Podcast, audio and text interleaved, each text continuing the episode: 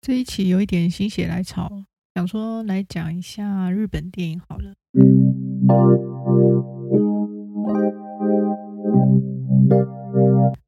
同样也是先说，就是 PD 我对日本电影其实也没有涉猎很深哦，所以等下后面讲的一些内容，大部分都是我自己的一个主观的印象。所以说，如果有朋友听到觉得说，哎，不是很认同的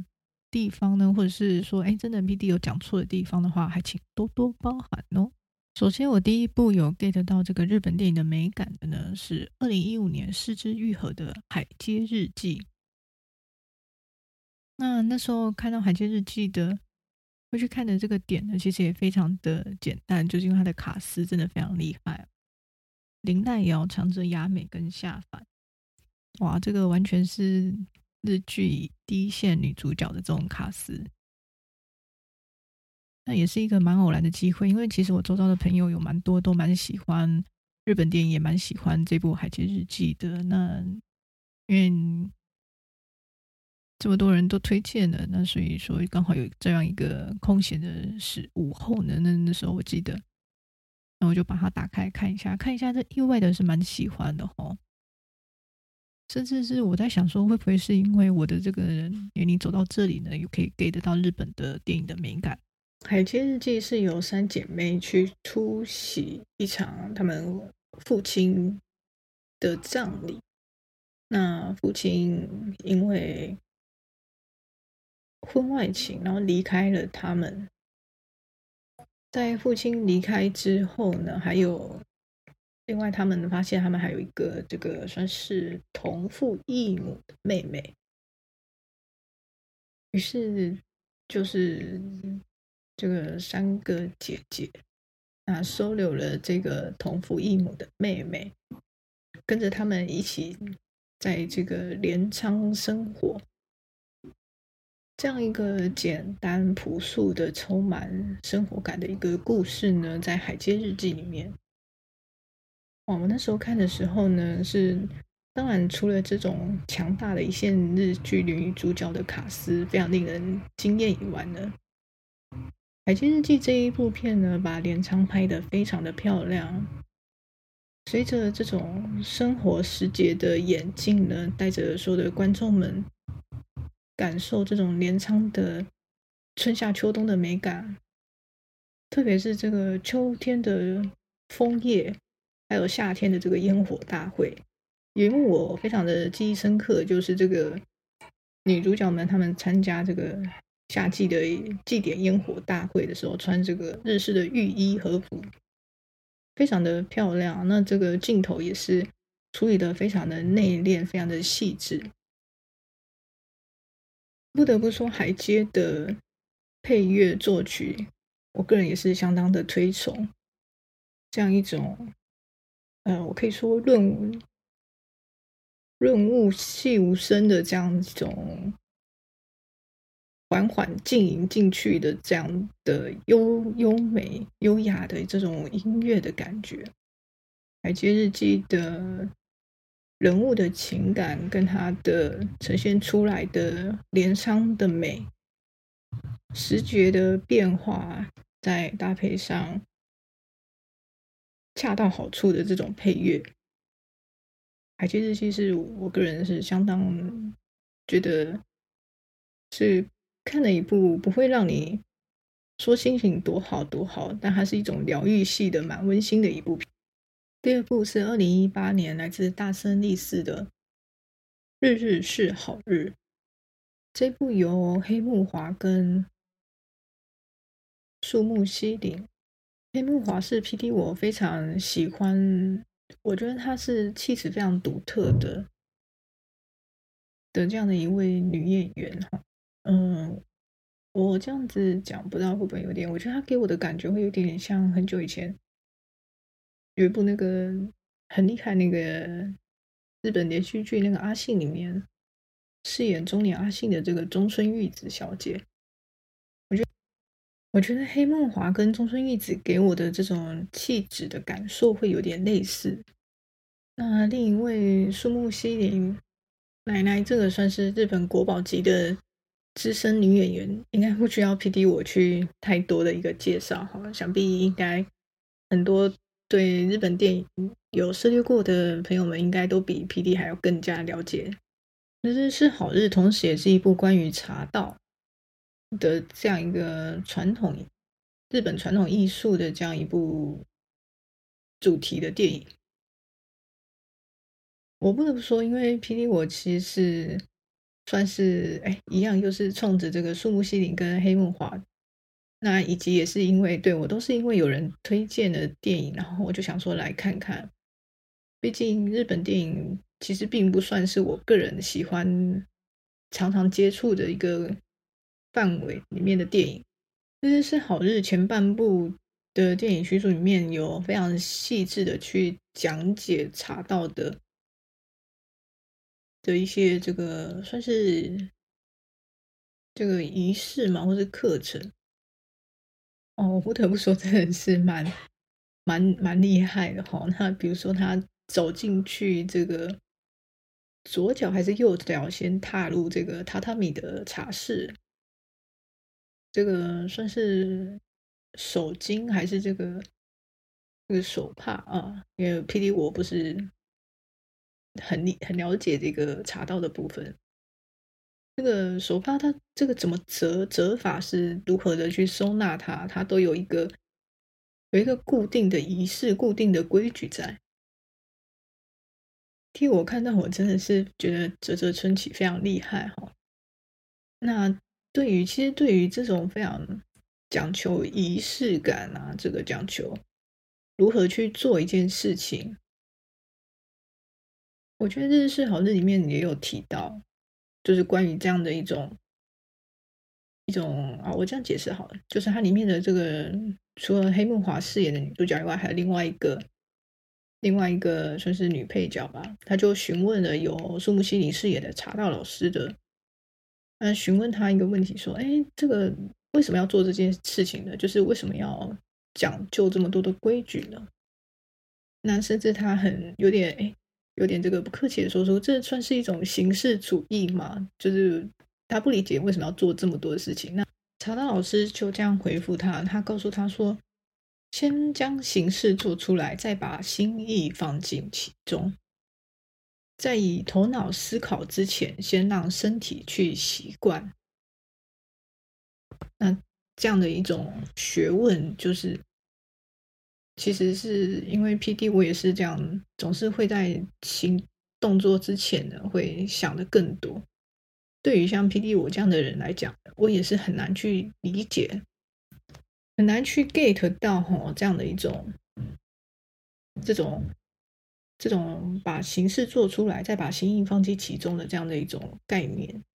在这种日日本的美学、日本的这种充满仪式感的美感里面呢。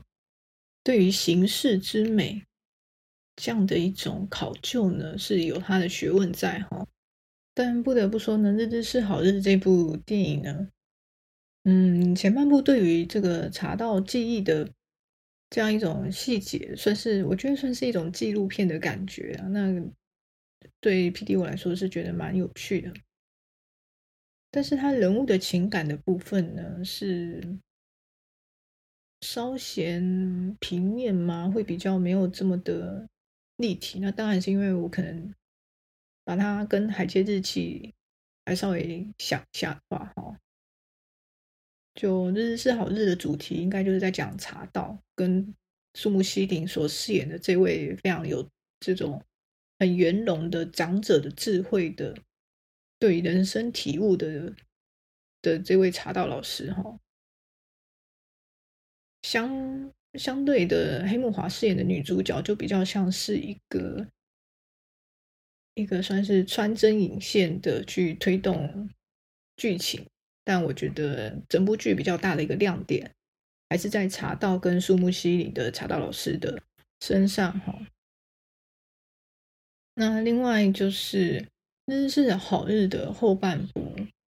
黑木华她这个女主角有一些比较大的情感的。的比较激烈的一些戏戏的场景哦，就霹雳我会觉得说，嘿，有点突兀，对我来说啦，因为它前半部算是一种比较和缓啊，比较这种内敛到一个不行啊，后面突然要放一个张力起来，当然也有的人会觉得说这样有一个起伏，有一个节奏，有一个对比。我自己的感受是会觉得有点突兀啦。那我不知道有没有其他的人这样看的时候也是会有这样的一个想法呢？因为我自己也是蛮好奇的哈。那日日是好日的这种对于生活时节的仪式感的推进呢，也是相当的美丽哦。特别是，呃，黑木华，我我真的觉得说，嗯、这个日本的和服，这种和服女子。大和服子，我可以这样讲吗？的这样一种形象，其实很很微妙的一种美感。那我觉得黑木华她这位演员，她穿和服真的非常有这种日本的这种古典美。嗯，你不会说他多么的艳丽啊，多么的多么的强强烈，但他就是一个非常气质非常特别，那自带一种很。同时很温柔，但他又很坚坚强，很这种怎么说呢？刚柔并济的这样一种东方美人的古典形象，嗯，我觉得是相当特别。滨口龙介的在车上，哇，这部电影真的是，这部电影在车上真的是太有名了，真的是我周遭的朋友都是看了一整圈的朋友都看了这一部，就说哇，在车上很很好看啊，都都是刷了一片好评。所以我才去，我才去看啊。那时候串流上来，我才去看。那他真的是，嗯，首先我我很喜欢这种群像剧或者是这种多线叙事的一种情节。那就是冰火龙界导演的他的片是蛮有这样的一种风格哦，就是多线叙事。嗯，我这么解讲解一下，以我自己的的想法去讲。多线叙事就比较不像是说用你单纯只用某一个角色的观点，它可能会是比较散落的的一些不同的情节跟片段，那由观众自己去组合出来整个故事的一个风貌。那其实，在车上应该有很多的相关的人去做过很专业的影评，我这边也没有要特意的去多多多去负罪什么。但我要先提一个，就是说这部片叫做《在车上》，可是对我来说，我真的是看了真的是在胃痛啊！那对我来说真的是很胃痛。就这这部片真的是一部，前面两部片是可以疗愈的哦。那在车上这部片真的是没办法，真的是让人胃痛到不行这样子。那在胃痛不是在车上这部片呢？我要特别去提到，就是说，哎，里面冈田将生。有出演这部片哈，那我那时候是不知道啦，因为我那时候就是也没有也没有看太多介绍，因为很多人都刷一片好评嘛，那我就是跟风，我就想说去看一看。那意外的看到冈田将生在里面的表现，我觉得我个人是蛮喜欢的哦，我觉得就是会给我一种会想知道这个角色更多故事的这样一种感觉。其实讲到这边，我会觉得有一点蛮有趣的哈，就是我周遭喜欢这个日本电影的朋友们，他们或多或少都带有一些我自己觉得的特质，就是相比之下，其实都会比较是比较体贴其他他人感受，比较在在情感上是比较能够同理很多其他人的怎么说共感啊、同感的的这样的一种特质是比较明显的。然后，或者是说，其实都是比较内敛、比较温柔的朋友们，他们就是意外的都会蛮喜欢日本电影的这样的一个项目。这放在以前，我是不不太能够去感受得到日本电影的美感，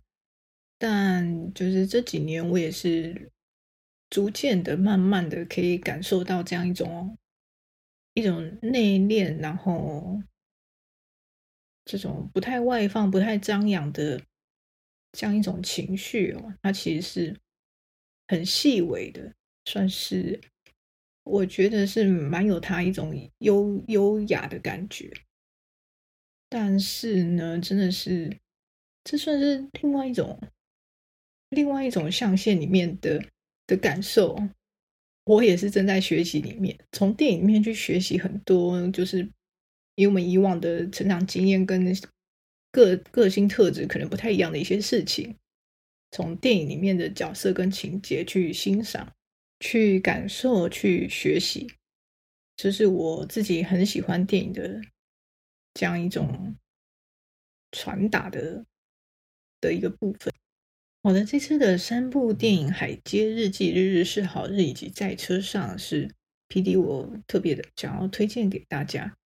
如果以 PD 自己个人的喜好来讲的话，那绝对是《海街日记》疗愈的程度跟这种情节的温馨感跟角色的这个，我不得不说，这个讨喜度真的是三部里面的第一名。那如果说是以这个氛围感的话，我觉得在车上它体体现出来的是一种一种非常真实的、非常这怎么讲人性的一种缺憾跟遗憾，但它相对于《海街日记》，它还至少有一种圆满的的这种，起码海街是一种比较比较比较充满这个怎么讲呢？嗯、黑黑暗里面，它还是有一些光啊，或是黑暗之后隧道之后是光的这种感受。那在车上就是完全在隧道里面，而且底下还是都是玻璃渣子，那你的脚还踩在玻璃渣子上的这样的一种一种痛苦的感觉，这种充满黑暗跟痛苦的，但它是一种美感。我不得不说，它真的是也是一种美感，只是就是比较比较比较令人胃痛啊。这个在车上这部片也是蛮特别的。那日日是好日呢，是我个人很喜欢黑木华跟树木希林。如果说是比较没有在，或是比较没办法去接受这样节奏比较缓慢的朋友们呢，那可能日日是好日呢，就是需要稍微多一点的耐心去观看。但是同时，它也是可以让让观众去稍微理解到茶道之美。我会觉得是带着这样的一个角度去打开这部片，去感受这样的一种氛围。那这以上的三部片是这一次刚好一个主题，推荐给大家。在这个秋冬之际，我觉得是蛮适合你慢慢的这样沏一壶茶，或者是哎你要喝个咖啡什么的，在这种秋冬之际的傍晚或者夜晚，可以看一部这个日本片，我觉得是颇有这样一种。一种说不上来的，就是好像也是蛮舒服的。虽然说在车上是真的很令人胃痛，但这也不会去掩盖它是一部好片这个事实哦。那并不是每，